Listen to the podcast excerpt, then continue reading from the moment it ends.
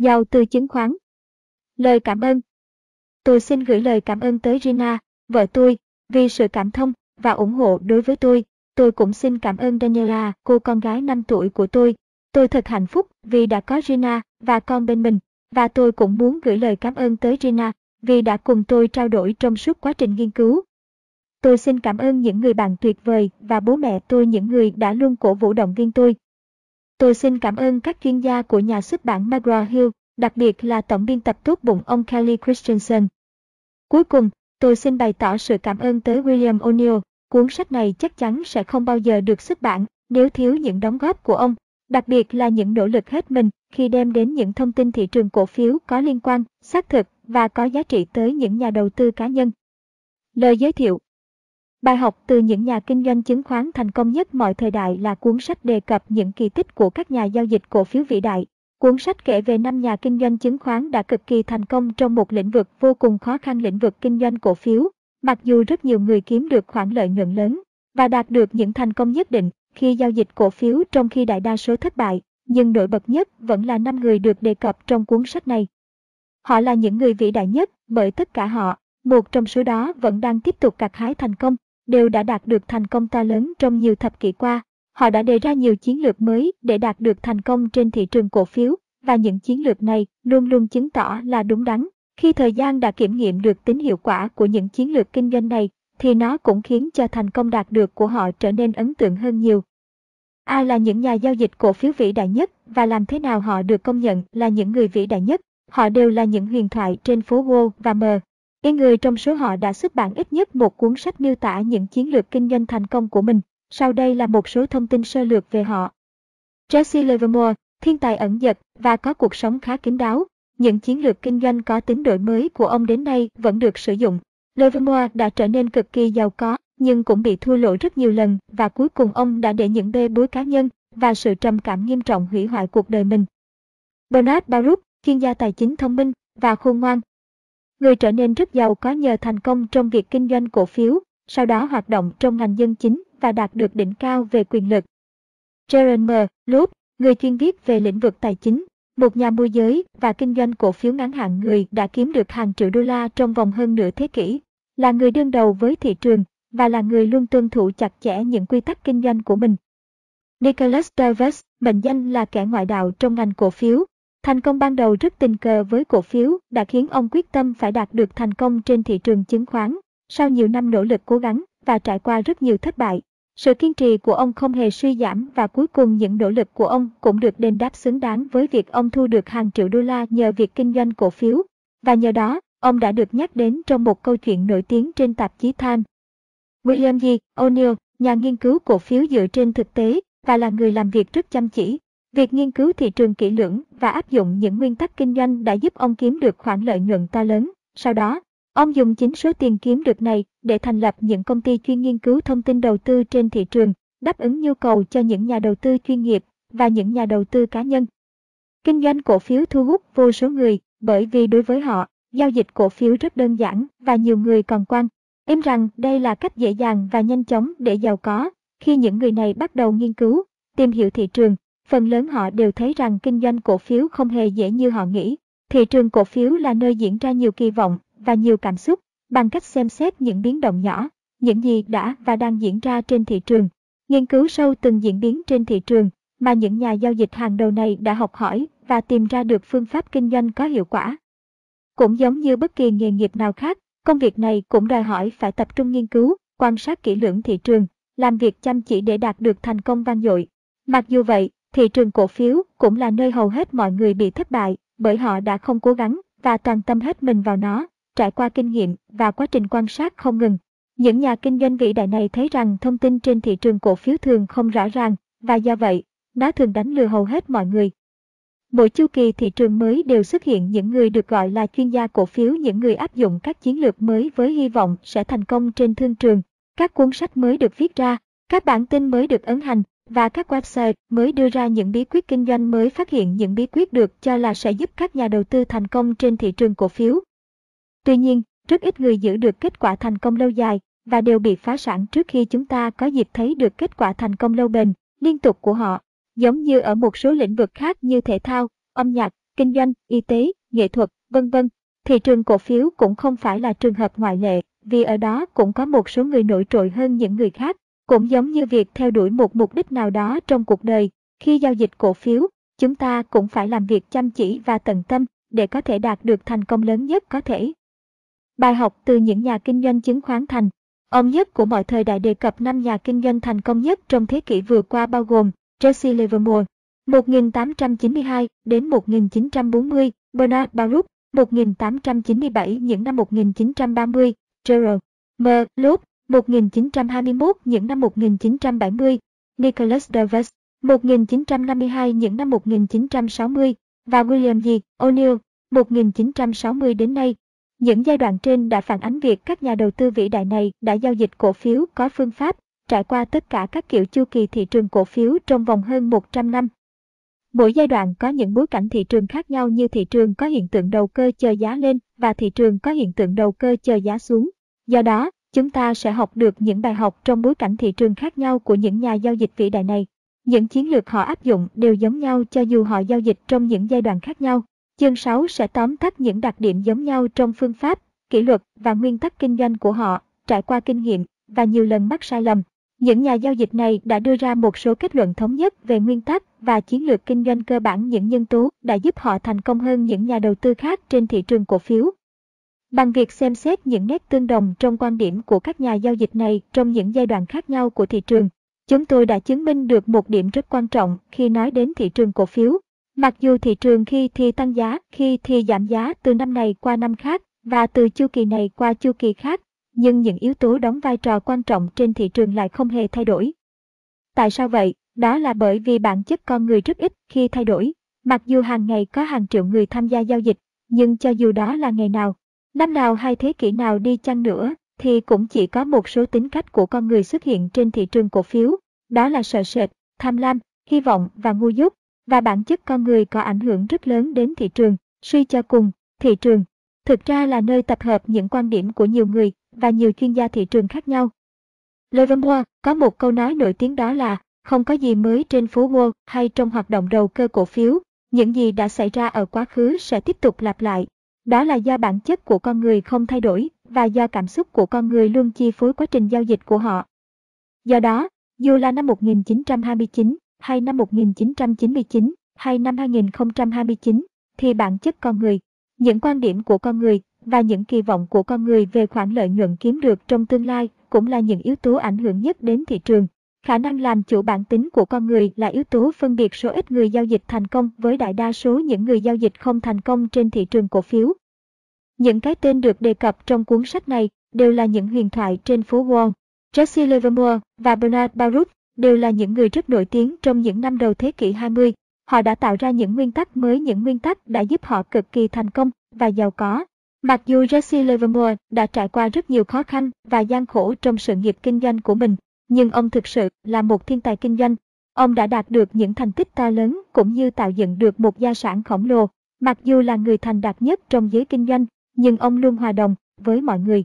Ông được đông đảo mọi người công nhận là một trong những nhà kinh doanh xuất sắc nhất trong lịch sử. Những thành công của Brad Baruch khi giao dịch cổ phiếu cũng đem đến cho ông sự giàu có, thịnh vượng và danh tiếng trong giới kinh doanh.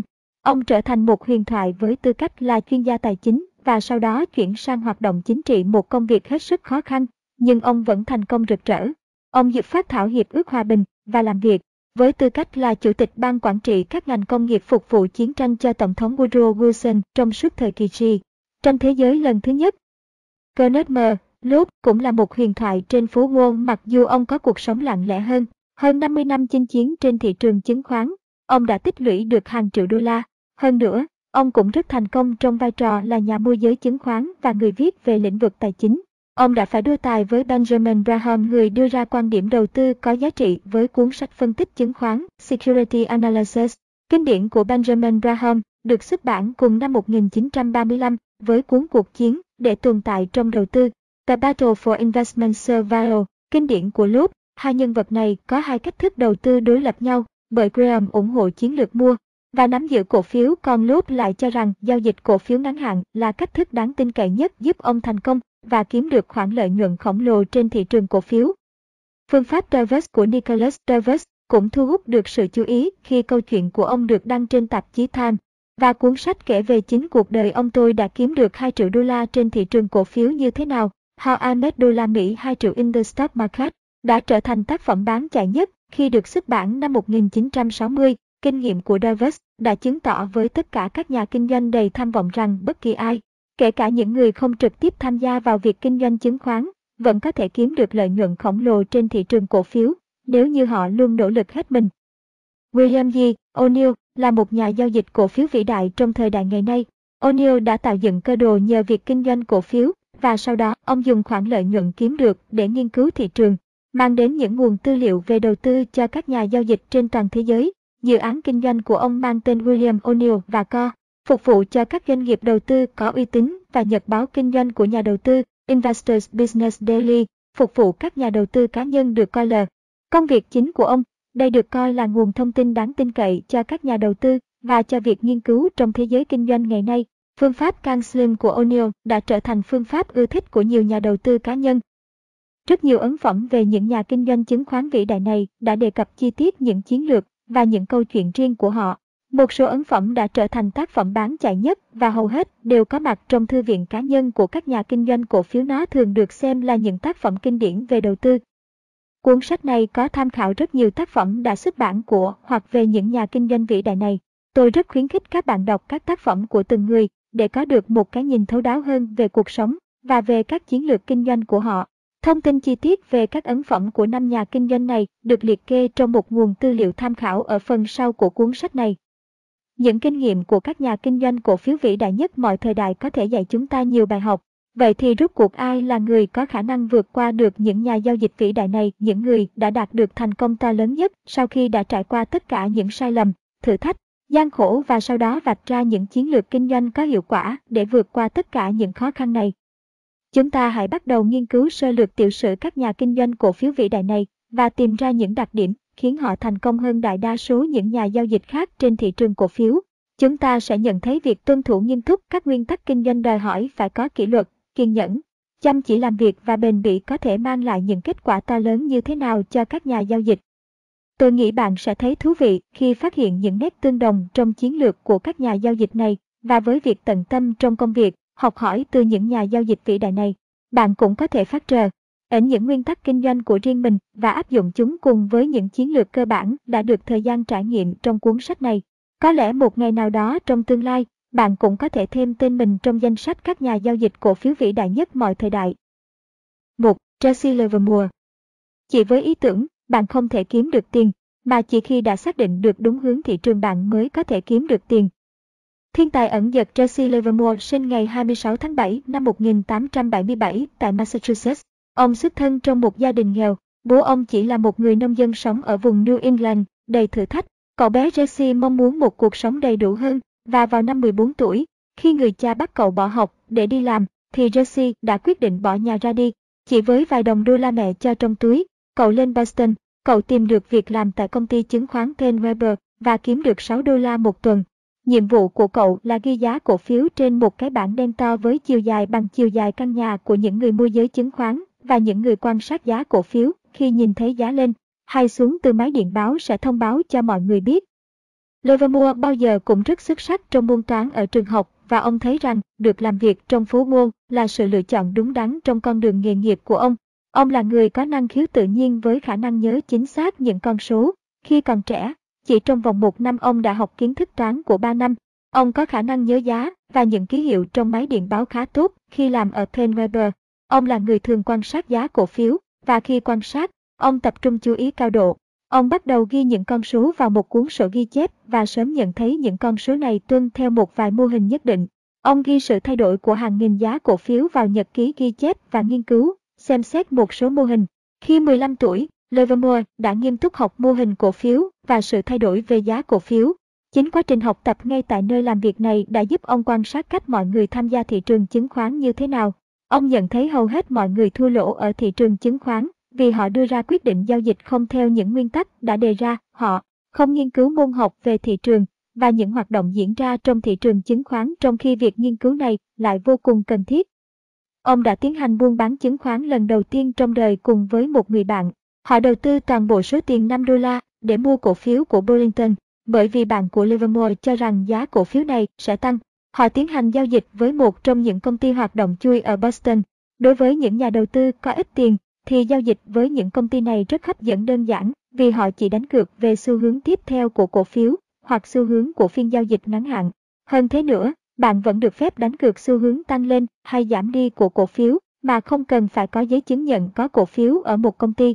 Nếu bạn dự đoán chịch 10% so với thực tế, thì giao dịch của bạn sẽ không được công nhận. Quy định chỉ cho lệch 10% so với thực tế có hiệu lực tại thời điểm đó, và nhờ quy định này, mà Livermore đã tự xây dựng cho mình quy tắc giảm thua lỗ triệt để mà sau này ông đã nghiêm túc thực hiện trong sự nghiệp kinh doanh của mình. Trải qua thời gian và kinh nghiệm, ông đã trao dồi được kiến thức và có thể giảm thua lỗ xuống dưới 10%. Nhắc lại vụ đầu tư mua cổ phiếu của Burlington. Trước tiên Livermore kiểm tra cuốn sổ ghi chép của mình và ông càng tin tưởng rằng giá cổ phiếu tăng hay giảm dựa trên sơ đồ giao dịch cổ phiếu gần đây. Như vậy, ông đã giao dịch cổ phiếu lần đầu tiên năm 15 tuổi và kết thúc phiên giao dịch này, ông kiếm được số tiền lãi là 3,12 đô la. Ông tiếp tục công việc làm ăn với những công ty hoạt động chui. Khi 16 tuổi, từ việc giao dịch chứng khoán, ông có thể kiếm được số tiền nhiều hơn so với số tiền lương nhận được từ Penn Weber. Khi kiếm được 1.000 đô la, ông bỏ hẳn công việc ở Pen Weber để chính thức chuyển sang giao dịch chứng khoán với những công ty hoạt động chui. Khi 20 tuổi, Livermore kiếm được nhiều tiền đến mức ông bị cấm không được tham gia giao dịch cổ phiếu ở những công ty ho. Tê động chui ở Boston và New York bởi ông đã khiến những công ty này mất đi khoản lợi nhuận của mình. Với thành công này, người ta đã đặt cho ông biệt danh là chú bé đầu cơ. Những ông chủ trong các công ty hoạt động chui không muốn làm việc với ông vì những phiên giao dịch chứng khoán thành công của ông khiến cho họ mất đi nguồn lợi nhuận của mình. Với lòng tự tin, ông quyết định đến New York để giao dịch cổ phiếu những cổ phiếu được niêm yết trên thị trường chứng khoán New York. Cuối cùng thời điểm của ông đã đến. Đây là lúc ông có thể kiểm tra năng lực của mình trong một thị trường giao dịch lớn hơn. Thông qua một công ty môi giới, ông mở một tài khoản với số tiền 2.500 đô la. Số tiền này được trích từ số tiền 10.000 đô la mà ông đã kiếm được khi còn giao dịch kinh doanh với những công ty hoạt động chui. Do thua lỗ nhiều, Livermore đã rút ra một bài học, đó là công việc kinh doanh không phải lúc nào cũng đơn giản. Chính vì thế, ông bắt đầu nghiên cứu những sai lầm đã mắc khiến ông thua lỗ. Bạn phân tích chi tiết những lỗi đã mắc đã giúp ông thành công trên con đường sự nghiệp sau này. Bản phân tích này cũng là một trong những bài học quý báu nhất mà ông đúc kết được. Quá trình phân tích những sai lầm lần đầu này đã giúp ông thấy được sai lầm của mình, đó là quá nóng vội và nghĩ rằng mình có khả năng giao dịch chứng khoán. Nóng vội thường dẫn đến bốc đồng, mà những ai có tính bốc đồng thường ít khi thành công trên thương trường. Ông đã phải trả giá đắt cho sai lầm này và rất nhiều người buôn bán chứng khoán ngày nay vẫn mắc phải. New York không phải là nơi thành công của Livermore. Ông đã bị phá sản chỉ trong 6 tháng, phải vay 500 đô la từ công ty môi giới chứng khoán. Cầm số tiền này trong tay, ông quay trở lại giao dịch chứng khoán với những công ty hoạt động chui với hy vọng rằng mình có thể lấy lại được số tiền ban đầu. Ông nhận thấy những công ty hoạt động chui này niêm yết giá cổ phiếu ngay lập tức trong khi đó thị trường chứng khoán New York thường chậm trễ trong việc niêm yết giá.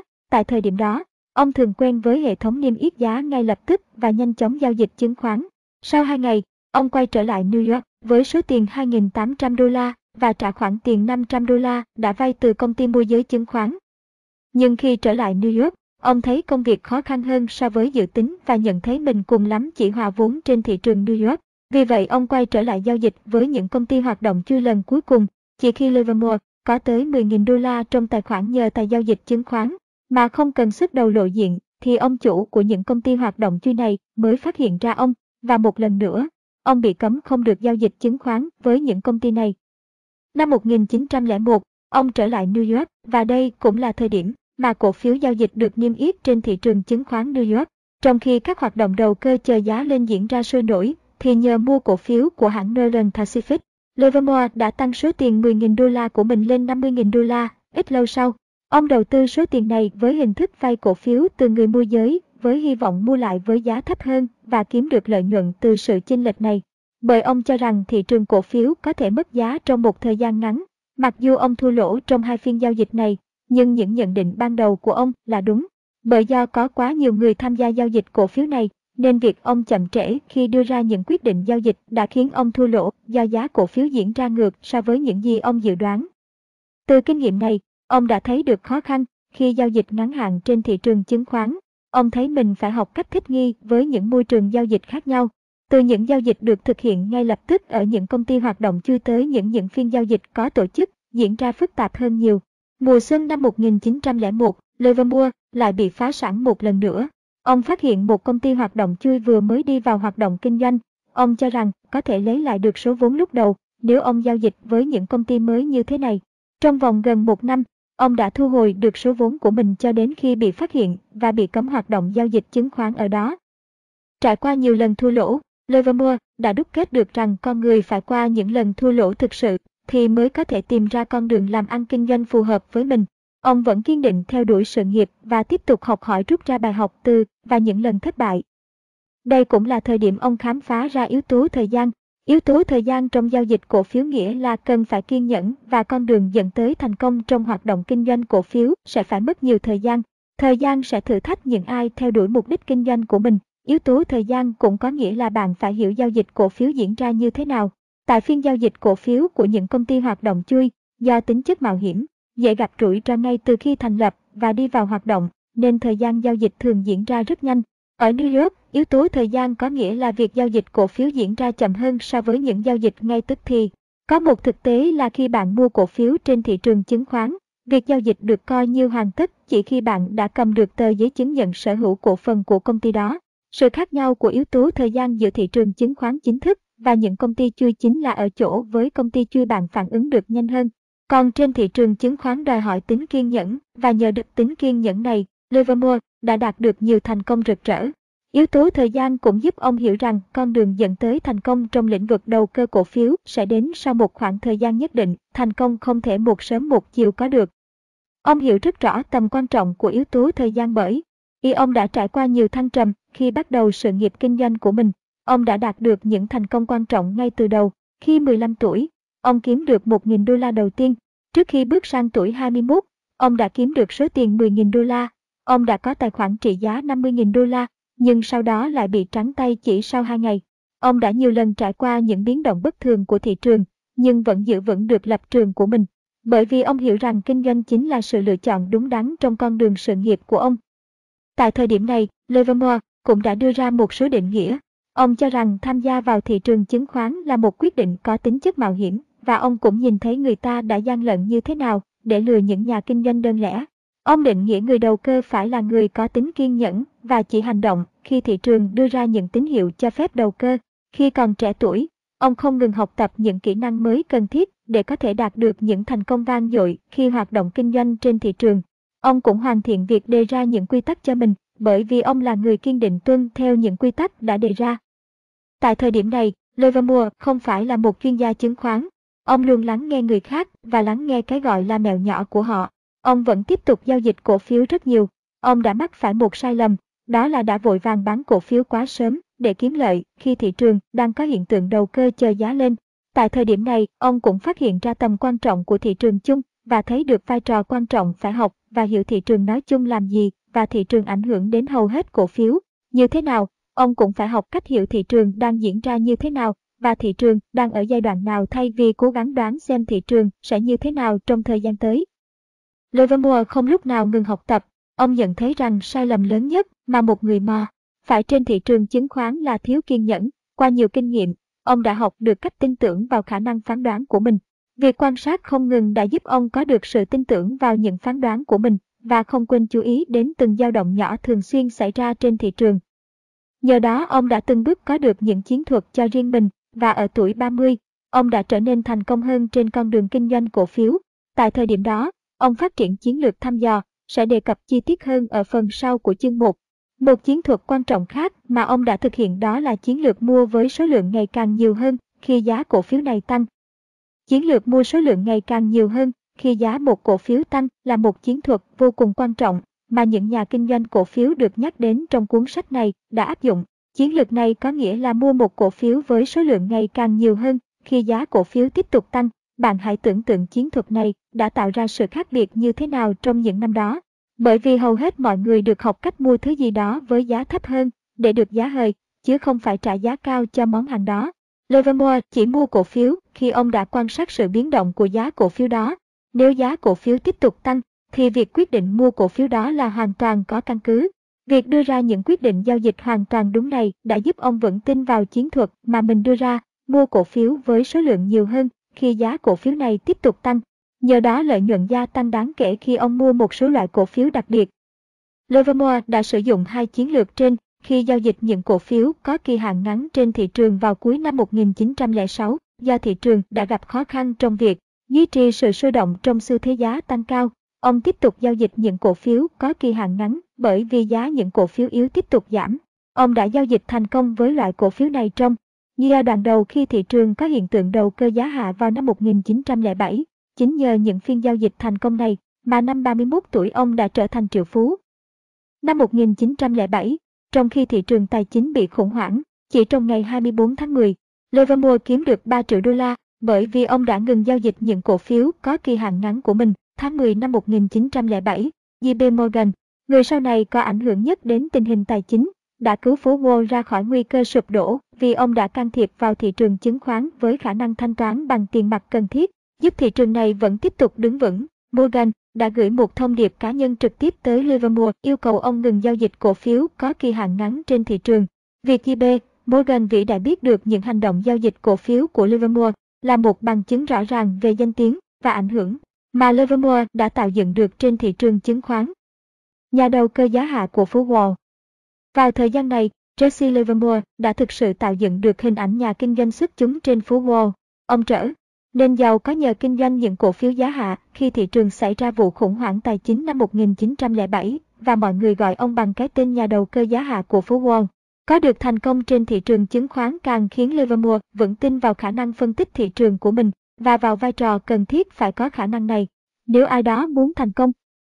Từ những thành công trên thị trường cổ phiếu, ông bắt đầu đầu cơ trên thị trường hàng hóa. Ông hợp tác với Percy Thomas, người mà được coi là vua vải bông thời đó. Lúc này, Thomas đã mất hết cơ đồ chỉ vì một số vụ kinh doanh bất thành. Tuy nhiên, Livermore vẫn lắng nghe Thomas vì ông biết được những thành công trước đây của Thomas và vì Thomas vẫn được coi là huyền thoại trong ngành vải bông. Thomas thuyết phục Livermore tham gia vào thị trường vải bông. Livermore đã sớm phát hiện rằng việc ông tham gia lâu dài vào thị trường vải, ông đã làm tiêu tan gần hết tổng số của cải của mình. Ông mất nhiều triệu đô la đã kiếm được mà nguyên nhân thất bại chủ yếu do ông đã phá vỡ những quy tắc thị trường ông đã nghiên cứu, phát triển trong nhiều năm khi còn trẻ. Livermore đã phá vỡ những quy tắc của riêng mình là tự lực giao dịch kinh doanh trên thương trường và không được lắng nghe ý kiến của người khác. Ông cũng đã phá vỡ quy tắc cắt giảm thua lỗ vì ông liên tục thua lỗ. Những thất bại này khiến ông rất đau buồn. Trong nỗ lực kiếm lại được số tiền đã mất, ông đã quyết định giao dịch liều lĩnh và vì vậy ông ngày càng mất số tiền lớn hơn. Ông ngày càng lún sâu vào cảnh nợ nần và càng thêm sầu não. Ông bắt đầu mất niềm tin vào chính mình và điều này cực kỳ nguy hiểm với một người kinh doanh cổ phiếu. Phải mất nhiều năm, Livermore mới trở về những ngày tháng đầy huy hoàng của mình thị trường hầu như ế ẩm từ năm 1910 đến năm 1914. Thị trường thực sự đóng cửa từ tháng 8 năm 1914 đến giữa tháng 12 năm 1914 do chiến tranh thế giới thứ nhất xảy ra. Lúc này, Livermore đang bị phá sản, buồn phiền và nợ hơn 1 triệu đô la. Hơn nữa thị trường cũng không đem lại cơ hội tốt nào cho ông. Để có thể tránh được khoản nợ phải trả và quay trở lại kinh doanh cổ phiếu, ông quyết định tuyên bố phá sản năm 1914. Đến năm 1915, khi thị trường sôi động trở lại thời gian chiến tranh, một trong những công ty môi giới chứng khoán ông giao dịch cùng đã đưa cho ông 500 cổ phiếu không định rõ giá trị. Trong vòng 6 tuần, ông không làm gì hết ngoại trừ việc nghiên cứu thị trường và quan sát giá cổ phiếu. Ông nhận thấy mỗi cổ phiếu có thể tạo ra một mức giá danh nghĩa cho nó. Đây là nguyên tắc giao dịch cổ xưa mà ông đã từng sử dụng khi giao dịch với những công ty hoạt động chui. Mức giá danh nghĩa có nghĩa là khi cổ phiếu tăng tới một số tròn như 100 đô la hoặc 200 đô la trên mỗi cổ phiếu thì rất có khả năng cổ phiếu này tiếp tục tăng giá. Livermore mua cổ phiếu của Buffalo Show với giá 98 đô la và ông quan sát thấy giá cổ B. Dư này tăng lên 100 đô la và tiếp tục còn tăng nữa. Ông mua 500 cổ phiếu nữa khi giá mỗi cổ phiếu đạt tới mức 114 đô la một cổ phiếu. Ngày tiếp theo, giá cổ phiếu đạt mức 145 đô la ông bán 1.000 cổ phiếu và kiếm được 50.000 đô la tiền lãi. Sự thành công trong phiên giao dịch này đã giúp ông lấy lại sự tự tin và tiếp tục tuân theo những quy tắc mình đề ra. Đã có lúc tài khoản của ông có tới 500.000 đô la và kết thúc năm 1915, ông đã có 150.000 đô la trong tài khoản. Cuối năm 1916, Livermore bắt đầu bán cổ phiếu trước thời hạn, thị trường bắt đầu sụt giá. Rất nhiều cổ phiếu hàng đầu đã đạt được mức giá cao nhất và bắt đầu sụt giá khi có nguồn tin rò rỉ Tổng thống Wilson đang có kế hoạch thiết lập mối quan hệ hòa bình với nước Đức. Phố Wall coi sự kiện này theo chiều hướng tiêu cực bởi vì nó có thể ảnh hưởng xấu đến nền kinh tế cung cấp hàng hóa cho nước ngoài của Hoa Kỳ trong thời chiến. Bernard Baruch, nhân vật trong chương 2, bạn của Livermore, cũng bán cổ phiếu trước thời hạn tại thời điểm đó và người ta đồn rằng ông đã kiếm được 3 triệu đô la khi biết bí mật này. Một ủy ban của Quốc hội được thành lập nhằm điều tra tin đồn này. Baruch và Livermore phải giải trình trước ủy ban. Baruch thừa nhận rằng ông kiếm được số tiền 470.000 đô la nhờ việc bán cổ phiếu trước thời hạn trong thời gian này. Nhưng ông cũng tuyên bố ông kiếm được số tiền này không phải do biết trước tin đồn. Tuy nhiên, thị trường chứng khoán New York cũng ban hành một điều luật mới quy định không được phép giao dịch chứng khoán khi có những tin đồn xảy ra. Tất nhiên, quy định này rất ít hiệu lực, nhưng nó cũng cho thấy ảnh hưởng của Livermore và Baruch đối với thị trường tại thời điểm đó. Livermore đã tự mình kiếm được số tiền 3 triệu đô la vào năm 1916 nhờ việc giữ lại cổ phiếu trong thời kỳ giá cổ phiếu tiếp tục tăng và bán cổ phiếu trước thời hạn khi thị trường cổ phiếu sụt giá vào mấy tháng sau đó. Ngày 6 tháng 4 năm 1917, Hoa Kỳ bước vào cuộc chiến tranh thế giới lần thứ nhất, lúc này sau ca. Y giành được nhiều thành công trên thị trường chứng khoán, Livermore bắt đầu trả tất cả khoản nợ trước kia. Mặc dù theo luật pháp quy định tuyên bố phá sản năm 1914 đồng nghĩa với việc ông không bị bắt buộc phải trả khoản nợ đó. Lấy lại được vị thế là nhà kinh doanh xuất chúng. Năm 1917, Livermore đã lấy lại được danh tiếng trong làng kinh doanh chứng khoán mà ông đã từng tạo dựng được trên thị trường. Tiền tệ Mỹ, ngày 13 tháng 5 năm 1917, tờ báo New York giật một hàng tích lớn, một nhà giao dịch chứng khoán khét tiếng trên phố Wall, một tay đầu cơ, một cậu học Việt, một nhà kinh tế học hay một kẻ thao túng gây xáo động thị trường trong những năm gần đây.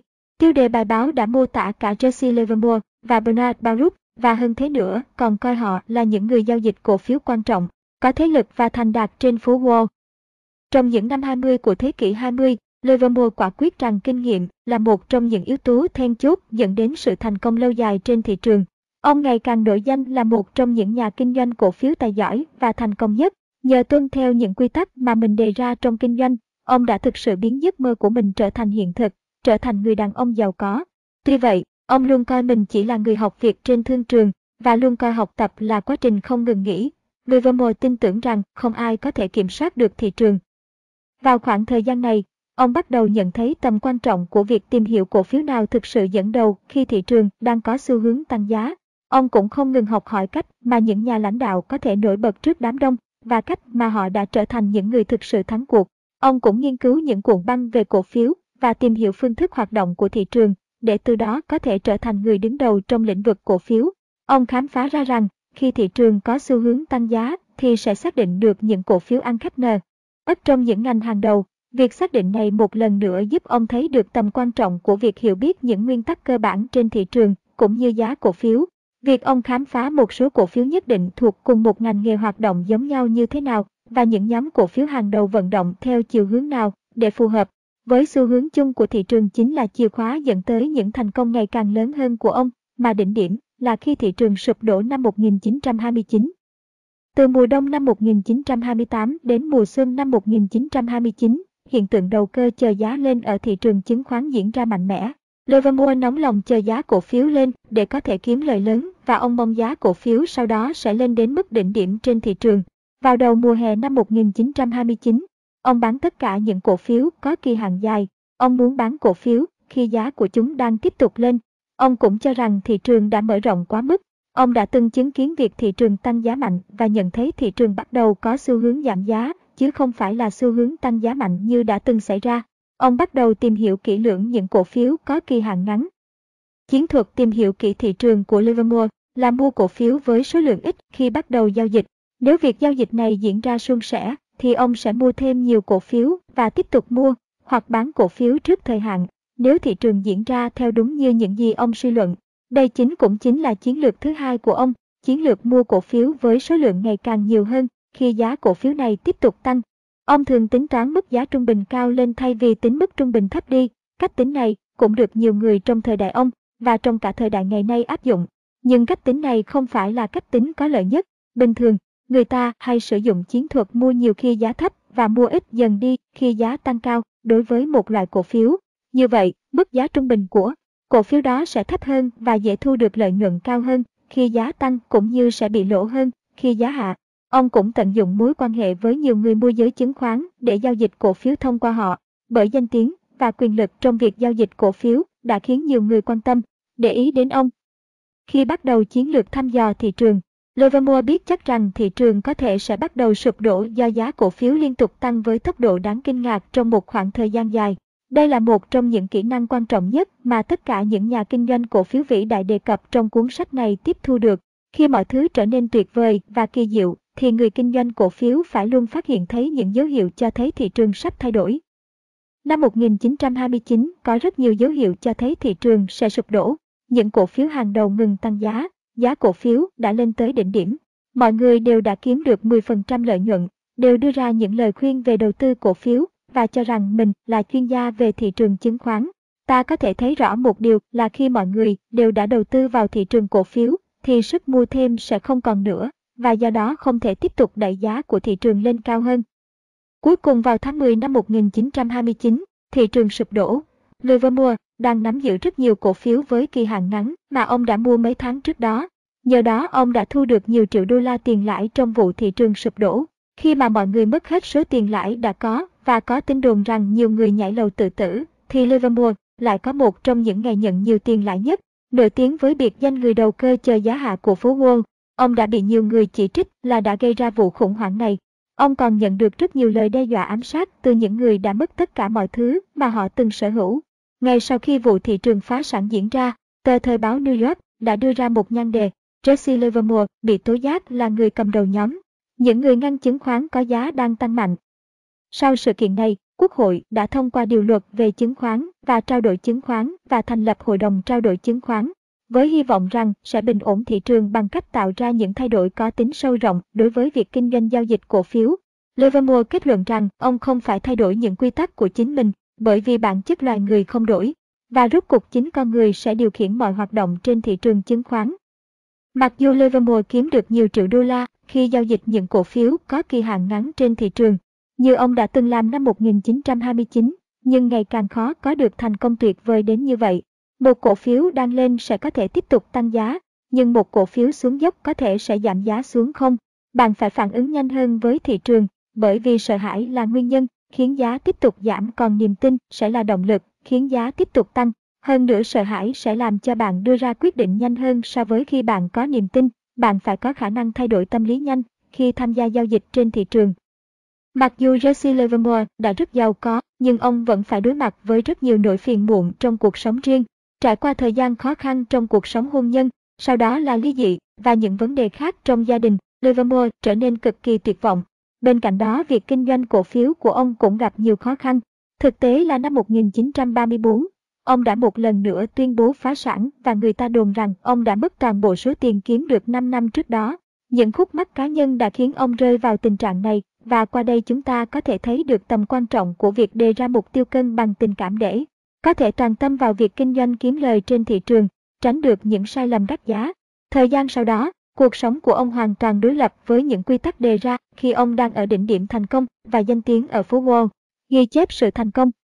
Cuối năm 1939, Livermore quyết định viết một quyển sách riêng về những chiến lược giao dịch cổ phiếu và tháng 4 năm 1940. Cuốn sách của ông mang tựa đề Làm thế nào để giao dịch cổ phiếu, How to Trade in Stocks, được xuất bản.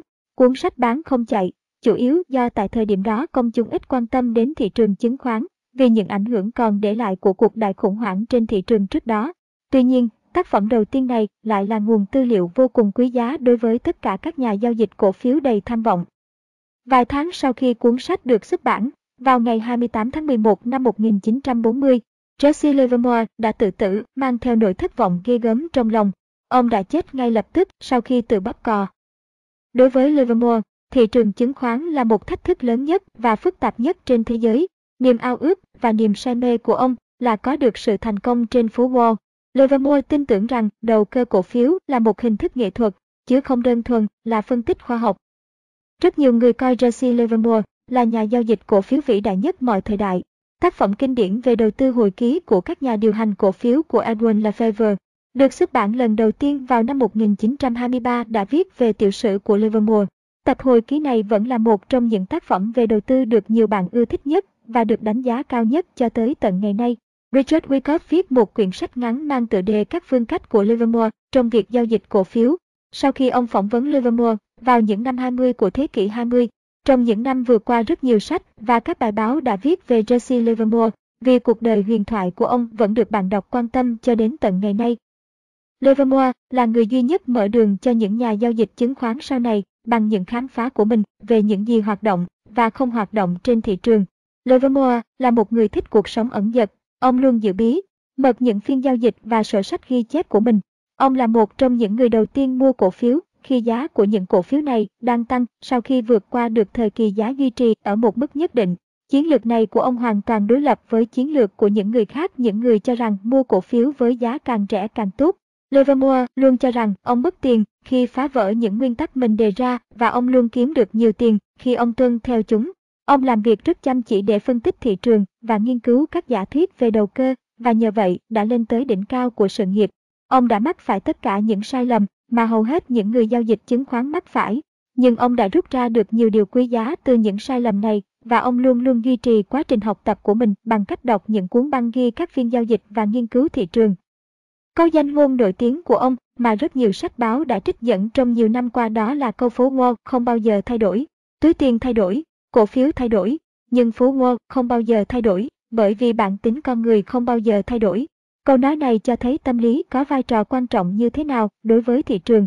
Ông tin rằng con người hành động và phản ứng lại thị trường giống như cách mà họ hy vọng, lo lắng, mong muốn và thờ ơ. Điều đó giải thích tại sao những công thức số học và sơ đồ cổ phiếu thường lặp đi lặp lại theo một cơ sở nhất định từ thời kỳ này sang thời kỳ khác.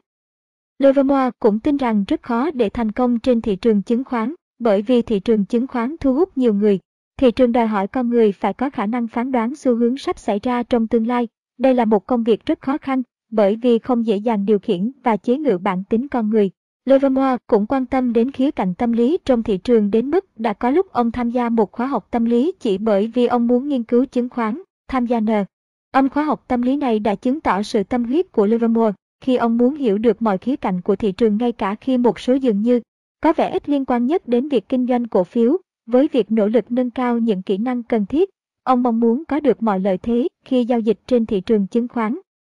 Livermore đã tham gia giao dịch chứng khoán tích cực trong vòng 48 năm, từ năm 1892 đến năm 1940, qua nhiều trải nghiệm cộng với những thăng trầm trong cuộc đời, khi phá sản, lúc giàu có, Livermore đã phát triển được một vài chiến lược mà nhờ đó ông đã thành công trên thương trường. Cách thức của Livermore đề ra các tiêu chuẩn trong kinh doanh cổ phiếu. Trải qua những năm tháng kinh doanh trên thị trường chứng khoán, các chiến lược của Livermore ngày càng trở nên hoàn thiện, giao dịch cổ phiếu đã thực sự trở thành nghề nghiệp của ông. Nhờ những kinh nghiệm được đúc rút từ những lần thất bại cũng như những lần thành công, ông đã tự hoàn thiện mình và không ngừng tìm hiểu những gì hoạt động và không hoạt động trên thị trường chứng khoán. Dưới đây chúng tôi sẽ trình bày những chiến lược mà Livermore đã đề ra những chiến lược đã được các nhà giao dịch cổ phiếu vĩ đại sau này áp dụng theo cách thức riêng của họ. Các kỹ năng và những đặc điểm của một nhà giao dịch cổ phiếu thành công. Livermore tin tưởng rằng để trở thành nhà giao dịch cổ phiếu thành công phải có những phẩm chất nhất định và công việc giao dịch này chắc chắn không phù hợp với tất cả mọi người. Đây không phải nghề dành cho những người ngớ ngẩn, lười động não hoặc những người không có khả năng cân bằng tình cảm. Đặc biệt nó không dành cho những ai muốn làm giàu nhanh chóng. Đây là một đặc điểm rất quan trọng mà Livermore đã phát hiện ra trong quá trình giao dịch ở thị trường chứng khoán. Một trong những chìa khóa dẫn tới thành công khi giao dịch chứng khoán là bạn phải hiểu được yếu tố thời gian. Livermore tôn trọng yếu tố thời gian và ông tin rằng không ai có thể coi thị tê nhưng là nơi có thể giúp họ kiếm tiền nhanh chóng. Xem xét thị trường theo quan điểm như vậy là cực kỳ nguy hiểm và thường dẫn tới những hậu quả ngược lại, cân bằng tình cảm. Điều mà sau này Livermore phải cố gắng vượt qua trong cuộc sống của mình và cuối cùng đã dẫn tới cái chết bi thảm của ông. Được coi là vô cùng quan trọng bởi vì thành công trong thị trường chứng khoán không đơn thuần là cuộc chiến về trí tuệ, mà còn là một cuộc chiến về mặt tình cảm. Một trong những phẩm chất mà Livermore cho là cần thiết để thành công trên thị trường chứng khoán là phải biết cân bằng tình cảm. Ông biết một trạng thái cân bằng tốt về mặt tâm lý nghĩa là không bị ảnh hưởng bởi sợ hãi hay hy vọng là một nhân tố dẫn tới thành công trên thương trường. Kiên nhẫn, nghĩa là chờ đợi thời cơ tốt, là một trong những yếu tố cần thiết đối với một nhà giao dịch cổ phiếu. Thiếu kiên nhẫn là một điểm yếu và có thể gây ra những tổn thất thua lỗ cho những người kinh doanh cổ phiếu. Tương tự như vậy, giữ im lặng và giữ bí mật về những thua lỗ và những thành tích của mình là một là trong những kỹ năng cực kỳ quan trọng, đạo đức nghề nghiệp cũng hết sức quan trọng. Livermore coi việc đầu cơ cổ phiếu là một công việc chính thức bởi vì công việc này yêu cầu phải đầu tư toàn bộ tâm trí để có thể kinh doanh tốt. Muốn trở thành nhà giao dịch cổ phiếu thành công cũng giống như muốn trở thành bác sĩ hay luật sư giỏi, bạn phải không ngừng học tập và rèn luyện. Nhiều người không cho rằng thị trường chứng khoán yêu cầu những ai tham gia phải cố gắng nỗ lực như những nghề đã đề cập ở trên. Những người này quan niệm thị trường rất đơn giản. Bạn không cần phải nỗ lực bởi vì để tham gia vào thị trường này, tất cả những gì bạn phải làm đó là hướng dẫn những người môi giới chứng khoán tham gia giao dịch, hoặc bạn chỉ cần lắng nghe những lời khuyên từ người ngoài và sau đó dựa vào những thông tin đó để đưa ra những quyết định giao dịch và đợi tiền sẽ đến với mình. Khi không có đủ giấy tờ hợp pháp và bằng C, B học hành đầy đủ, không một ai dám đưa ra quyết định tiến hành phẫu thuật hoặc bảo vệ bạn trước tòa án. Điều này cũng đúng trong trường hợp giao dịch cổ phiếu. Đây là một kỹ năng luôn luôn đúng trong mọi thời đại. Livermore coi việc giao dịch cổ phiếu là một nghề kinh doanh và ông luôn luôn tìm kiếm những cách thức mới để nâng cao khả năng của mình. Những kỹ năng sau ông cho là cần thiết.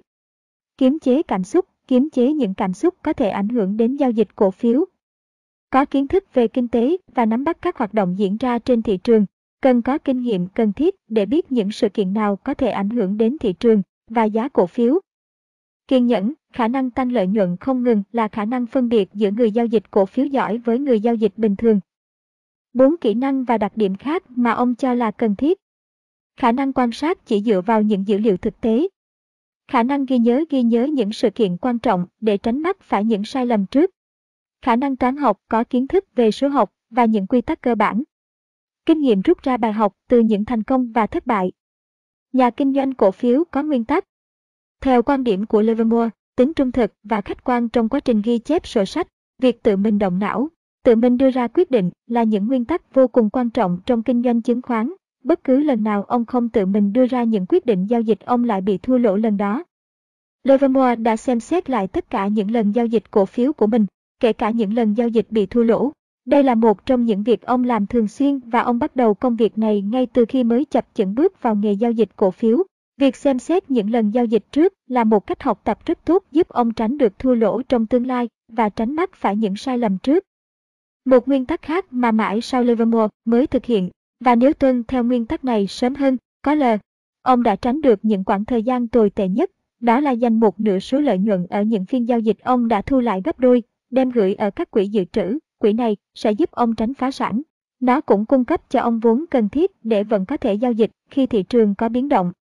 Một nguyên tắc khác mà Livermore đã sớm học được là giao dịch hàng ngày hoặc hàng tuần là một việc làm của những người thất bại và kiểu giao dịch này sẽ khó đạt được thành công. Ông nhận thấy là có thể giao dịch ở một số thời điểm nhất định, nhưng cũng có lúc không nên tiến hành giao dịch cổ phiếu. Ông đã nhiều lần nghỉ ngơi và đi nghỉ mát, điều này rất tốt cho sức khỏe vì lúc này thị trường không đem đến cho ông những cơ hội tốt nhất. Nguyên tắc này không bắt buộc ông lúc nào cũng phải giao dịch, trở thành người ngoài cuộc và người quan sát bạn có thể nhận thấy rõ những thay đổi trên thị trường hơn là những người ngày nào cũng quan sát từng dao động nhỏ của thị trường. Livermore rất thận trọng khi đọc những băng ghi giao dịch chứng khoán và phân tích những biến động về giá của thị trường nói chung, cũng như những giá từng cổ phiếu riêng lẻ. Những nguyên tắc mà ông đã áp dụng trong việc giao dịch chứng khoán và ông đã nghiêm túc thực hiện chúng như thế nào vẫn còn là điều bí ẩn. Ông đã bí mật học trong ngôi nhà của mình. Ông thường học một hoặc hai tiếng trước bữa sáng Thời gian yên tĩnh được ngồi học một mình đối với ông rất quan trọng. Được nghỉ ngơi thoải mái vào đêm hôm trước, nên ông thấy buổi sáng là thời gian rất tốt để tập trung trí tuệ. Ông có thể phân tích tình hình kinh tế, các tin tức xảy ra ngày hôm trước và sau đó đưa ra những giao dịch mà ông cho là hợp lý và phán đoán thị trường có thể diễn ra theo chiều hướng nào. Với tính cách thích ẩn mình, quá trình suy nghĩ của ông không bị tác động bởi những nhân tố bên ngoài. Tại phòng làm việc của mình, Ông không muốn ai giúp đỡ và ông có thể ngồi lì ở trong phòng cả ngày. Ông ngồi trong phòng để muốn xem xét kỹ hơn những cuốn băng ghi giao dịch chứng khoán và cũng bởi vì ông tin rằng tư thế ngồi thẳng sẽ giúp ông có thể suy nghĩ tỉnh táo hơn. Người ta nói rằng bàn làm việc của ông ngăn nắp, trật tự và sạch sẽ như một tờ giấy trắng. Livermore đã tuân thủ nghiêm túc những quy tắc kinh doanh của mình với hy vọng đạt được đỉnh cao trong sự nghiệp. Là người tiên phong đề ra những nguyên tắc giao dịch chứng khoán, Livermore là người tiên phong thực hiện nhiều nguyên tắc trong kinh doanh chứng khoán. Trước ông, không có ai hoạt động giao dịch chứng khoán mà có thành công lớn để ông có thể học hỏi. Livermore tự học hỏi, rút ra từ những sai lầm đã mắc. Ông nghiên cứu thị trường với tất cả sự tập trung và vận dụng những kinh nghiệm mình đã trải qua để tìm hiểu những gì hoạt động và không hoạt động trên thị trường chứng khoán. Những sai lầm, những thành công ông đạt được là những bài học quý báu cho nhiều nhà kinh doanh cổ phiếu sau này. Nhiều nhà kinh doanh chứng khoán đã tuân theo những nguyên tắc cơ bản mà Livermore đề ra. Họ thường học hỏi nguyên tắc thông qua những sai lầm mà họ đã mắc phải. Ví dụ, họ cho rằng Livermore là nhà kinh doanh đầu tiên mua cổ phiếu khi giá cổ phiếu ở mức cao mới. Ông cũng mua với số lượng ngày càng nhiều hơn khi cổ phiếu đang ở mức giá cao, sau khi đã xem xét kỹ lưỡng thị trường sẽ diễn biến như thế nào. Những nguyên tắc này cũng được áp dụng đối với cổ phiếu có thời hạn ngắn, bởi vì ông kinh doanh chúng, do những cổ phiếu yếu này tiếp tục ở mức giá thấp. Ông không bao giờ mua cổ phiếu khi cổ phiếu này đang ở mức giá thấp và trải qua thời gian ông đã đúc kết được kinh nghiệm không bao giờ được tính giá trung bình thấp khi mua cổ phiếu, khi giá cổ phiếu này bắt đầu giảm. Chiến lược này gọi là chiến lược tính trung bình chi phí là chiến lược tính thua lỗ và không một nhà kinh doanh vĩ đại nào được đề cập trong cuốn sách này áp dụng. Livermore không phải là người kinh doanh theo phong trào bởi vì ông giao dịch dựa trên việc nghiên cứu cuốn băng ghi nhận và Ngay cả khi không nhìn sơ đồ chứng khoán, thì một chuyên gia về chứng khoán có thể biết khi nào cổ phiếu ăn khách tăng hoặc khi nào giá cổ phiếu đó tăng lên một mức mới. Livermore là người có khả năng đọc những cuốn băng ghi phiên giao dịch cổ phiếu rất tốt. Có được khả năng này không phải là dễ. Đọc những giao dịch cổ phiếu rất khó vì nó đòi hỏi phải quan sát liên tục không ngừng và có thể sẽ dựa vào cảm tính của mình khi xem xét sự vận động của cổ phiếu. Bạn cần nghiêm túc tuân theo những nguyên tắc kinh doanh để tránh không rơi vào tình trạng đưa ra những quyết định dựa trên cảm tính của mình. Những người có khả năng đọc phiên giao dịch chứng khoán tốt nhất, Livermore, Jack Dreyfus và Gerald Loeb, đều tin tưởng vào những gì mà họ đọc được, chứ họ không tin tưởng vào cảm tính của mình. Livermore đã sử dụng công cụ phân tích toán học để đánh giá diễn biến thị trường, nhưng tất cả những thông tin cần thiết ông nắm được đều nhờ vào việc tập trung quan sát sự vận động của giá cổ phiếu và số lượng cổ phiếu mà những người khác mua. Ông chỉ đưa ra quyết định mua cổ phiếu khi giá cổ phiếu đang ở mức cao và ngày càng có nhiều người mua với số lượng nhiều hơn. Đây là những thông tin cho thấy nhu cầu về cổ phiếu này rất lớn. Ông cho rằng khi những cá nhân nói riêng hoặc thị trường nói chung mua cổ phiếu với số lượng ngày càng nhiều thì chắc chắn thị trường sẽ có biến động. Ông cố gắng quan sát những dấu hiệu xảy ra trên thị trường. Livermore đã dựa vào số lượng cổ phiếu để đưa ra những quyết định mua hoặc bán cổ phiếu ăn khách trên thị trường. Ông coi số lượng cổ phiếu tăng là một tín hiệu cho thấy thị trường nhất định sẽ biến động. Ông không quá chú trọng điều gì đã tác động đến thị trường, bởi quyết định giao dịch trong các cuốn băng đã là những bằng chứng đầy đủ. Ông cho rằng nếu thị trường diễn biến theo xu hướng này, thì ông đã có được bằng chứng chứng minh cho điều đó. Ông không cần phải cố gắng tìm hài. Lý do chính xác tại sao nhiều nhà đầu tư có nhu cầu lớn về một loại cổ phiếu nhất định nếu có nhiều người đầu tư vào một loại cổ phiếu, thì sẽ đẩy giá cổ phiếu này tăng lên. Còn nếu thị trường ít có nhu cầu về một loại cổ phiếu, thì giá cổ phiếu này sẽ giảm xuống. Đây sẽ là những tín hiệu giúp ông xác định thời điểm cần đưa ra quyết định giao dịch. Những quyết định giao dịch cổ phiếu của ông thường dựa trên khả năng diễn biến tiếp theo của cổ phiếu và xu hướng hiện tại của thị trường. Ông thường mua cổ phiếu khi giá của chúng đang ở mức cao mà không cần quan tâm đến những yếu tố khác Livermore nhận thấy tầm quan trọng của việc mua cổ phiếu đúng lúc. Ví dụ, ông mong chờ giá của cổ phiếu sẽ vượt qua được mức giá mà nó đã giữ trong một thời gian dài. Những nhà đầu tư sẽ đưa ra quyết định giao dịch khi giá cổ phiếu này tạo được bước đột phá. Ông chỉ quyết định giao dịch khi đã chắc chắn rằng giá cổ phiếu đó đã vượt qua được thời kỳ dậm chân tại một mức giá. Ngay sau khi bạn đã xác định được xu hướng hoặc những thay đổi trên thị trường, thì đây được coi là thời điểm tốt để bạn bắt đầu kinh doanh. Điều này có thể xảy ra đối với từng cổ phiếu hoặc với cả thị trường chứng khoán. Ông không quá chú trọng việc nên mua hay nên bán cổ phiếu vì ông sẽ thực hiện cả hai sự giao dịch đó trên thị trường. Sau đó, ông quan sát kỹ lưỡng diễn biến của cổ phiếu để biết sự biến động của cổ phiếu đó có diễn ra theo đúng những gì ông dự đoán không. Nếu đúng như vậy, thì xu hướng đó sẽ tiếp tục diễn ra. Bạn không nên theo đuổi một cổ phiếu khi giá của cổ phiếu này đã tăng hơn rất nhiều so với giá ban đầu của nó bởi vì khi bạn thua lỗ thì hậu quả sẽ rất nặng nề. Điều này cũng giống như cách nhìn nhận của O'Neill khi theo đuổi một cổ phiếu vượt quá xa trị giá ban đầu. Bạn cũng không nên mua cổ phiếu khi chưa xác định chính xác cổ phiếu này sẽ diễn biến như thế nào, bởi vì cổ phiếu đó có thể không theo chiều hướng bạn mong muốn. Livermore muốn chỉ đưa ra quyết định giao dịch mới khi ông đã xác định chính xác cổ phiếu này đang diễn biến theo chiều hướng nào. Ông thường áp dụng những quy tắc này khi giao dịch những cổ phiếu có kỳ hạn ngắn. Nếu một cổ phiếu được giao dịch với mức giá thấp, và khi người ta đổ xô mua cổ phiếu này mà giá của nó tiếp tục xuống thấp hơn so với mức trước, thì Livermore tin rằng có nhiều khả năng cổ phiếu đó tiếp tiếp tục xuống giá. Mua cổ phiếu tại thời điểm giá cao và khi thị trường hầu như không phản ứng với giá mới này và mua cổ phiếu khi giá của nó đã vượt qua được mức giá duy trì trong một thời gian dài là những hành động mà Livermore thường thực hiện, cũng giống như cơ thể đang chuyển động. Một khi cổ phiếu đã vượt qua được giai đoạn giá giữ nguyên ở một mức, thì cổ phiếu này sẽ tiếp tục tăng giá. Livermore tin rằng cổ phiếu đó sẽ tiếp tục tăng mạnh hơn nữa. Một lần nữa xin bạn lưu ý hãy chờ diễn biến tiếp theo của cổ phiếu trước khi đưa ra những quyết định giao dịch. Bạn cũng phải xác định rõ diễn biến này của thị trường. Chiến lược này được coi là chiến lược kiểm soát rủi ro. Bạn hãy đợi cho đến khi đã xác định rõ diễn biến thị trường. Nếu thị trường không diễn biến theo như những gì ông phán đoán, thì ông biết rằng mình đã sai và ngay lập tức ngừng giao dịch. Chờ đợi để đưa ra những quyết định đầu tư đúng đắn là cực kỳ quan trọng. Nó đòi hỏi bạn phải cực kỳ kiên nhẫn. Livermore đã ngồi trên đống tiền rất lâu trước khi sử dụng chúng đúng lúc, đúng thời điểm. Bạn cũng cần phải nghiên cứu kỹ lưỡng cổ phiếu được giao dịch với số lượng là bao nhiêu khi giá cổ phiếu này tiếp tục tăng và bạn cũng cần phải xác định khi nào giá cổ phiếu sẽ ngừng thay đổi. Do thị trường biến động phản ánh quyết định của nhiều nhà đầu tư cổ phiếu, nhưng điều này không có nghĩa phản ứng của những nhà đầu tư nhỏ hoặc bình thường không ảnh hưởng đến thị trường. Một đặc điểm quan trọng trong nguyên tắc của Livermore, đó là ông chỉ tập trung đến những người đầu tư cổ phiếu lớn khi thị trường có hiện tượng đầu cơ chờ giá lên. Ông nắm giữ một số cổ phiếu có giá trị thấp và dễ dàng kiểm soát. Ông cũng muốn biết rõ ai là người đầu tư cổ phiếu nhiều nhất trước khi ông đưa ra quyết định giao dịch của mình. Ông chỉ tập trung sự chú ý của mình vào những người đầu tư lớn thay vì quan sát tất cả những ai giao dịch chứng khoán. Ông nhận thấy cổ phiếu mạnh nhất là cổ phiếu hàng đầu được những nhà đầu tư hàng đầu giao dịch. Ông tránh không đầu tư vào các cổ phiếu yếu. Điều này chứng tỏ ông tránh những cổ phiếu rẻ tiền. Ông quan sát thấy những cổ phiếu yếu đang có xu hướng giảm sẽ rất khó khăn để tăng giá và ông chỉ cho phép mình giao dịch những cổ phiếu ăn khách đang có xu hướng tăng giá. Ông tiếp tục quan sát thị trường và mối quan hệ giữa xu hướng về giá của những cổ phiếu hàng đầu với những cổ phiếu khác trong cùng một ngành nghề.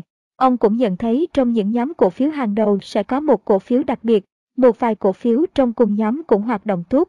Nhận thấy điều này là một yếu tố quan trọng trong việc xác định xu hướng giá của các loại cổ phiếu. Ông thường quan sát nhiều cổ phiếu trong cùng một nhóm để thấy xu hướng biến động của chúng. Ông tin rằng các cổ phiếu khác trên thị trường cũng sẽ diễn biến theo chiều hướng giống như chiều hướng của hầu hết cổ phiếu trong một nhóm bất kỳ vận động. Ông gọi đây là xu hướng chung của cả nhóm. Khi thị trường hoạt động mạnh, nếu một nhóm nào đó có những cổ phiếu không hoạt động sôi nổi, thì ông sẽ bán tất cả mọi cổ phiếu có bất cứ kỳ hạn nào, hoặc ông tránh giao dịch cùng một lúc với những cổ phiếu thuộc nhóm đó. Livermore cũng quan sát và đưa ra quyết định giao dịch với những cổ phiếu khác trong cùng một ngành nghề. Ông nhận thấy nếu một nhà đầu tư hàng đầu của nhóm cổ phiếu mạnh bắt đầu giao dịch theo hướng ngược lại, thì những cổ phiếu khác trong nhóm này cũng sẽ bắt đầu dịch chuyển theo hướng đó. Việc quan sát liên tục như vậy giúp ông phán đoán được những gì đang diễn ra trong nhóm cổ phiếu hàng đầu nói riêng và trong thị trường chứng khoán nói chung. Ông cũng nhận thấy mỗi một nhóm cổ phiếu nhất định sẽ diễn biến khác nhau. Điều quan trọng là bạn phải hiểu chu trình kinh tế trong mỗi ngành nghề và chu trình này ảnh hưởng như thế nào đến giá cổ phiếu. Bạn phải hiểu thị trường chứng khoán không bị ảnh hưởng bởi những hoạt động giao dịch cổ phiếu nhất thời. Do đó, bạn phải có khả năng phán đoán diễn biến tình hình kinh tế trước nhiều tháng nghĩa là bạn phải luôn luôn quan sát thị trường và phải là người có kiến thức về kinh tế và các kiến thức cơ bản khác.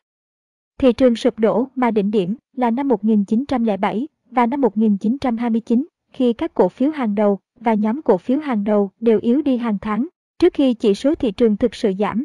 Ông suy luận rằng khi những nhà đầu tư cổ phiếu hàng đầu thực hiện giao dịch lớn thì những người khác cũng sẽ giao dịch theo như cách của họ. Năm 1929, Bài học ông đã rút ra được từ vụ thị trường sụp đổ năm 1908 đã cho phép ông tận dụng mọi dấu hiệu của thị trường và bằng sự trải nghiệm của mình ông đã kiếm được khoản tiền lớn.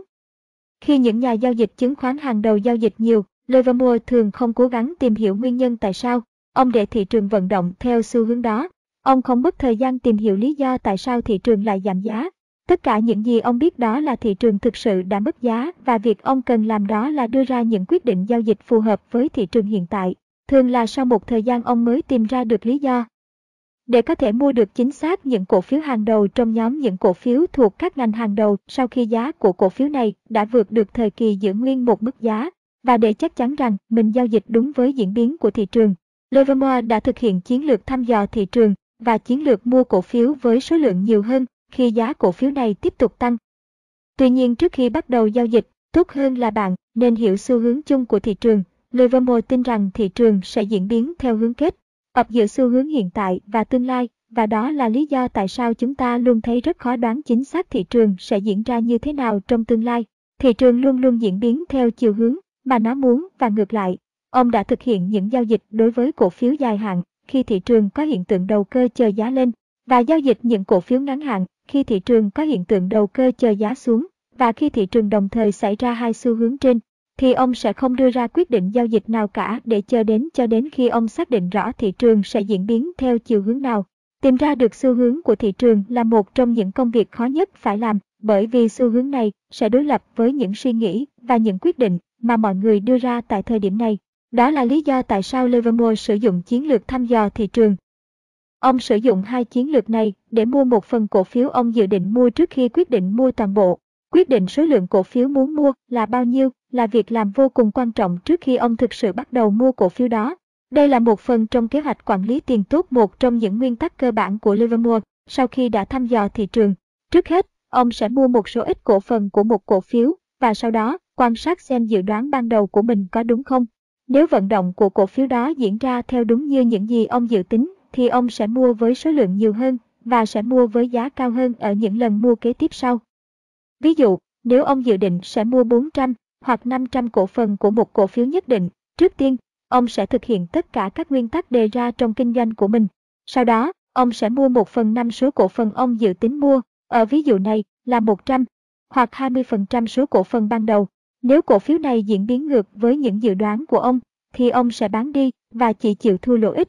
Nếu giá cổ phiếu này trôi nổi trên thị trường trong vòng vài ngày, thì ông sẽ ngừng giao dịch bởi vì sự biến động của cổ phiếu không giống như những gì ông suy nghĩ. Nếu cổ phiếu tiếp tục tăng giá, ông sẽ tiếp tục mua thêm. Ông sẽ mua với giá cao hơn so với lần mua trước và ông sẽ mua thêm 100 cổ phần nữa, tương đương với 20% số lượng ông dự tính mua ban đầu. Tại thời điểm này, ông đã sở hữu 200 cổ phần của một cổ phiếu đang tăng giá mà cổ phiếu này đang diễn biến theo đúng như những gì ông suy đoán. Điều này rất quan trọng. Quá trình giao dịch như thế này đã không bị cảm xúc tác động đến. Nguyên tắc này đã giúp ông đưa ra quyết định giao dịch dựa trên việc cổ phiếu đang hoạt động như thế nào trên thị trường. Ông không dựa vào niềm tin, sự sợ hãi hay mong muốn. Những nguyên tắc này cho ta thấy ông tiếp tục mua thêm cổ phiếu hoặc bắt đầu ngừng giao dịch nếu giá cổ phiếu này bắt đầu giảm. Trong ví dụ này, nếu cổ phiếu tiếp tục tăng giá thì ông sẽ mua nốt cổ phần còn lại hoặc trong trường hợp này là 200 hoặc 300 cổ phần còn lại. Đây là cách ông kiểm soát sự rủi ro trong một số trường hợp cụ thể. Ông đã liên tục quan sát sự biến động của giá và xu hướng tiếp theo của giá. Chiến lược này đòi hỏi bạn phải quan sát kỹ thị trường, nhưng thực ra chiến lược này không dễ dàng thực hiện. Việc chuyên tâm đọc những cuốn băng ghi phiên giao dịch chứng khoán và những kinh nghiệm quý báu thu được đã giúp ông xác định, đề ra và tuân theo những chiến lược này để có thể gia tăng lợi nhuận cho mình.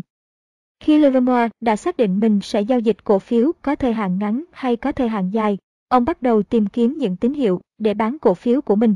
Người ta thường cho rằng phần giao dịch chứng khoán khó nhất không phải là mua, mà là bán.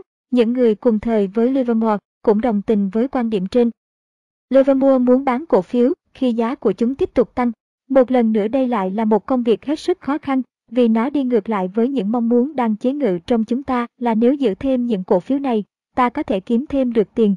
Với kinh nghiệm và những kiến thức đúc kết được từ những lần quan sát thị trường, Livermore đã biết cách không để cảm xúc xen vào công việc và biết khi nào ngừng giao dịch. Ông biết rằng ông không thể bán được với cái giá cao nhất. Vì vậy ông luôn chú ý đọc những thông tin giao dịch trên cuộn băng và tìm kiếm những tín hiệu để bán. Sau khi cổ phiếu này đã tăng được một khoảng thời gian nhất định và sau đó tăng đến một mức giá bất bình thường, lúc này số lượng người đổ xô mua cổ phiếu này cũng đã tăng vọt. Việc giá có tăng lên đôi chút và cùng với đó là nhiều người đổ xô mua hay việc giá giảm. Và cũng có ngày càng nhiều người mua cổ phiếu là những tín hiệu quan trọng giúp bạn xác định được đây là thời điểm cần bán cổ phiếu đó. Kinh nghiệm đóng một vai trò quan trọng bởi vì nó sẽ giúp bạn nhận ra được những bất thường trong giá cổ phiếu và giao dịch với số lượng bất thường của những người đầu tư. Thông thường Livermore chỉ giao dịch cổ phiếu có thời hạn dài, nếu biết chắc rằng ông lãi ít nhất 10 giá. Ông đã kiếm được số tiền lãi nhiều hơn thế ở những lần giao dịch thành công của mình chính là nhờ tính kiên nhẫn. Tuy nhiên, rất nhiều lần giao dịch không đi theo đúng hướng mà ông dự định ban đầu. Nếu cổ phiếu bắt đầu giảm giá, ông sẽ bán ngay và như vậy ông sẽ chỉ phải chịu thua lỗ một số tiền tối thiểu. Việc ông bán đi những cổ phiếu này cho thấy ông đã thừa nhận phỏng đoán của mình là sai. Trong thị trường chứng khoán, khi bạn đang đi sai đường, cách tốt nhất để sửa chữa là hãy làm điều gì đó để cứu vãn tình hình. Livermore đã bán cổ phiếu đó và tiếp tục giao dịch cổ phiếu khác. Nếu cổ phiếu đó đang trôi nổi trên thị trường và không biến động nhiều lắm, thì ông sẽ ngừng giao dịch, vì nếu tiếp tục giao dịch ông sẽ phải trả chi phí cơ hội cho hành động của mình. Ông muốn được giao dịch những cổ phiếu ăn khách có xu hướng giá tăng lên hoặc giảm xuống, chứ ông không muốn giao dịch với những cổ phiếu không biến động gì. Hầu hết những chiến lược và nguyên tắc của Livermore dựa trên suy nghĩ về thị trường. Những suy nghĩ này hoàn toàn trái ngược với hầu hết những nhà giao dịch chứng khoán cùng thời với ông. Những chiến lược quan trọng của ông có thể được khái quát như sau. Sao hiểu xu hướng chung của thị trường, bạn phải nắm bắt, theo kịp với việc thị trường đang diễn ra theo xu hướng nào và phải luôn luôn quan sát thị trường, quan sát và đưa ra những quyết định giao dịch phù hợp với thị trường, đừng giao dịch theo xu hướng ngược với thị trường. Sao hãy mua những cổ phiếu đang ở mức giá cao mới, bởi vì những cổ phiếu loại này đã trải qua giai đoạn giữ nguyên một mức giá trong một thời gian dài. Hãy sử dụng chiến lược thăm dò thị trường để đánh giá việc giao dịch có đúng không và mua với số lượng ngày càng nhiều những cổ phiếu đang tăng giá. Cắt giảm thua lỗ xuống mức thấp, hãy tránh đưa ra những quyết định sai lầm khiến bạn thua lỗ trên 10%, mức thua lỗ cho phép chỉ là 10%. Hãy bán những cổ phiếu trôi nổi trên thị trường, bởi vì tiếp tục theo đuổi những cổ phiếu này, bạn sẽ mất đi chi phí cơ hội. Hãy kiên nhẫn với những cổ phiếu mạnh nhất của bạn khi giá của chúng tiếp tục tăng hoặc giảm. Nếu cổ phiếu này có kỳ hạn ngắn, hãy kiên nhẫn với những cổ phiếu đang vận động theo xu hướng đúng. Bạn sẽ kiếm được số tiền lớn nếu bạn biết hướng đầu tư. Bạn nên tập trung vào những cổ phiếu hàng đầu trong những lĩnh vực hàng đầu và hoạt động mạnh. Tránh nghe theo lời khuyên và sự mách bảo của người khác. Hãy tự mình nghiên cứu thị trường, luôn luôn gắn với thực tế và có những kiến thức cơ bản về thị trường. Tránh giao dịch cổ phiếu rẻ tiền, bạn chỉ có thể kiếm được nhiều lợi nhuận từ những cổ phiếu lớn và bạn rất khó kiếm được nhiều tiền với những cổ phiếu rẻ tiền. Người ta xem những nguyên tắc này là hoàn toàn sai lầm và không chính xác, đặc biệt trong thời đại của Livermore. Tuy nhiên, thành công và sự giàu có mà Jesse Livermore có được cuối cùng đã chứng minh rằng đây là những chiến lược hoàn toàn đúng đắn. Những chiến lược đã được chứng minh là hoàn toàn đúng và đang được áp dụng trong thời đại hiện nay. Để chứng minh thị trường thực sự đã không thay đổi nhiều qua thời gian và cổ phiếu thường lặp đi lặp lại những xu hướng giống như thế nào, thì biểu đồ sau đây sẽ minh họa cho ta thấy những chiến lược của Livermore có thể được áp dụng như thế nào trong môi trường kinh doanh hiện nay. Bắt đầu vào giữa tháng 3 năm 2003, giá cổ phiếu có xu hướng tăng sau khi thị trường có hiện tượng đầu cơ chờ giá lên từ tháng 3 năm 2000. Sau 3 năm giảm giá, thị trường bắt đầu xuất hiện xu hướng mới. Các điều kiện kinh tế tăng trưởng và dự đoán của nhiều người về triển vọng làm ăn có lãi của các công ty đã dẫn tới xu hướng tăng giá, kéo dài trong vòng 6 tháng. Một số nhà đầu tư kinh doanh cổ phiếu thành công ngày nay đã áp dụng những chiến thuật mà Jesse Livermore là người đi tiên phong hồi đó. Một trong hai cổ phiếu hàng đầu mới nổi lên trong bối cảnh thị trường chứng khoán tăng giá vào tháng 3 năm 2003 đó là Stratasys Inc. SSIS.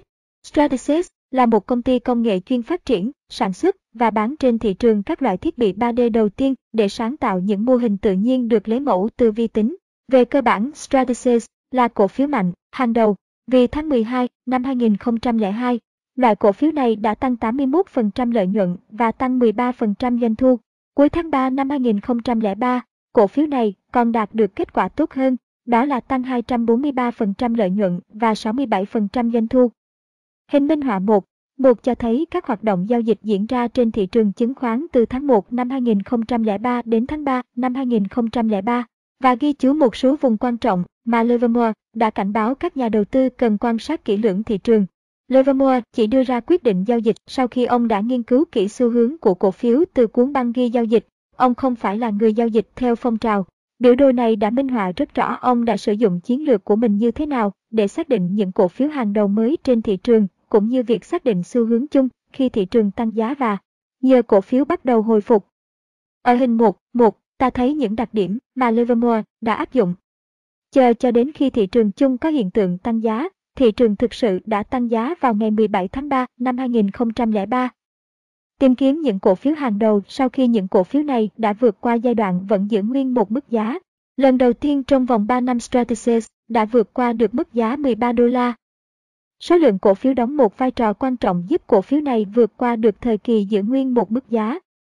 Hình 1.2 miêu tả tiến trình tăng giá của cổ phiếu Stratasys trong giai đoạn 3 tháng tới từ tháng 4 2003 đến tháng 6 năm 2003, và qua đó ta thấy được tầm quan trọng trong nguyên tắc của Livermore. Hình 1, hai minh họa các chiến lược của Livermore đã được áp dụng như thế nào đối với những cổ phiếu hàng đầu mới nhằm kiếm được lợi nhuận cao. Đó là những chiến lược như Nguồn www.bigcharts.com Hãy kiên nhẫn với cổ phiếu hàng đầu mới được xác định trên thị trường, và hãy tiếp tục giao dịch những loại cổ phiếu này, để gia tăng thêm lợi nhuận. Tận dụng phương pháp mua với số lượng ngày càng nhiều khi giá của những cổ phiếu này tiếp tục tăng, và đang diễn ra như mong muốn. Hãy giữ chặt cổ phiếu, và không bị cám dỗ, bởi những khoản lợi nhuận ngắn hạn, nếu thị trường nói chung, và cổ phiếu đó nói riêng diễn ra theo đúng như mong muốn. Khi bạn mua cổ phiếu Stratasys vào ngày 21 tháng 3 năm 2003 với giá cuối ngày là 13 đô la, tức là bạn đã tăng 166% lợi nhuận, bởi vì giá cổ phiếu Stratasys đã đạt mức 34,58 đô la cuối phiên giao dịch ngày 30 tháng 6 năm 2003. Một việc làm rất quan trọng đó là bạn cần chờ cho đến khi thị trường chung thực sự tăng giá. Chỉ số Nasdaq đã trải qua thời điểm vô cùng quan trọng vào ngày 12 tháng 3 khi đạt được 7,7 điểm với số lượng giao dịch tăng 129,23%.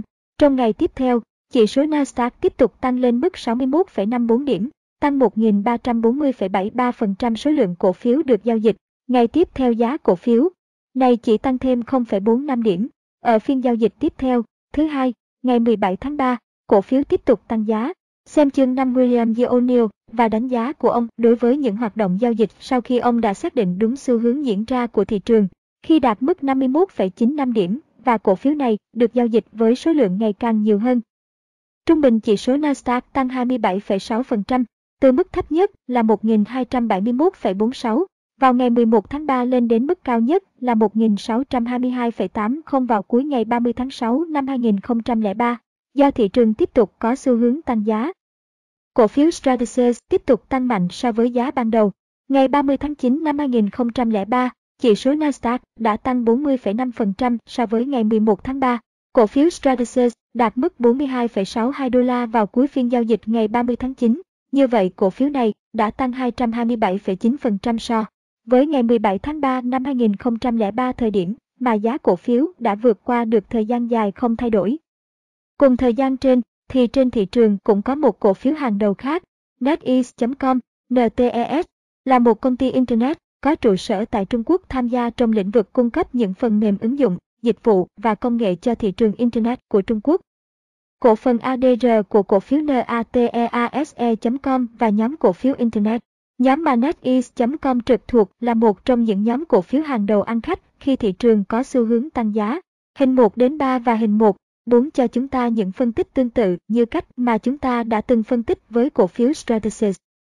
NetEase.com vốn là một cổ phiếu mạnh, 3 tháng cuối năm 2002 kết thúc với phiên giao dịch cuối ngày 31 tháng 12. Cổ phiếu NetEase.com đã tăng 207% lợi nhuận và tăng 815% doanh thu. 3 tháng đầu năm kết thúc với phiên giao dịch ngày 31 tháng 3 năm 2003. Cổ phiếu này đã tăng 486% lợi nhuận và tăng 392% doanh thu. Rõ ràng NetEase.com là một công ty hoạt động mạnh trong một lĩnh vực đang phát triển trên thị trường và chính nhờ điều này mà NetEase.com đã thu hút được sự chú ý của các doanh nghiệp đầu tư những doanh nghiệp đang giao dịch rất nhiều cổ phiếu hàng đầu khi thị trường có xu hướng tăng giá.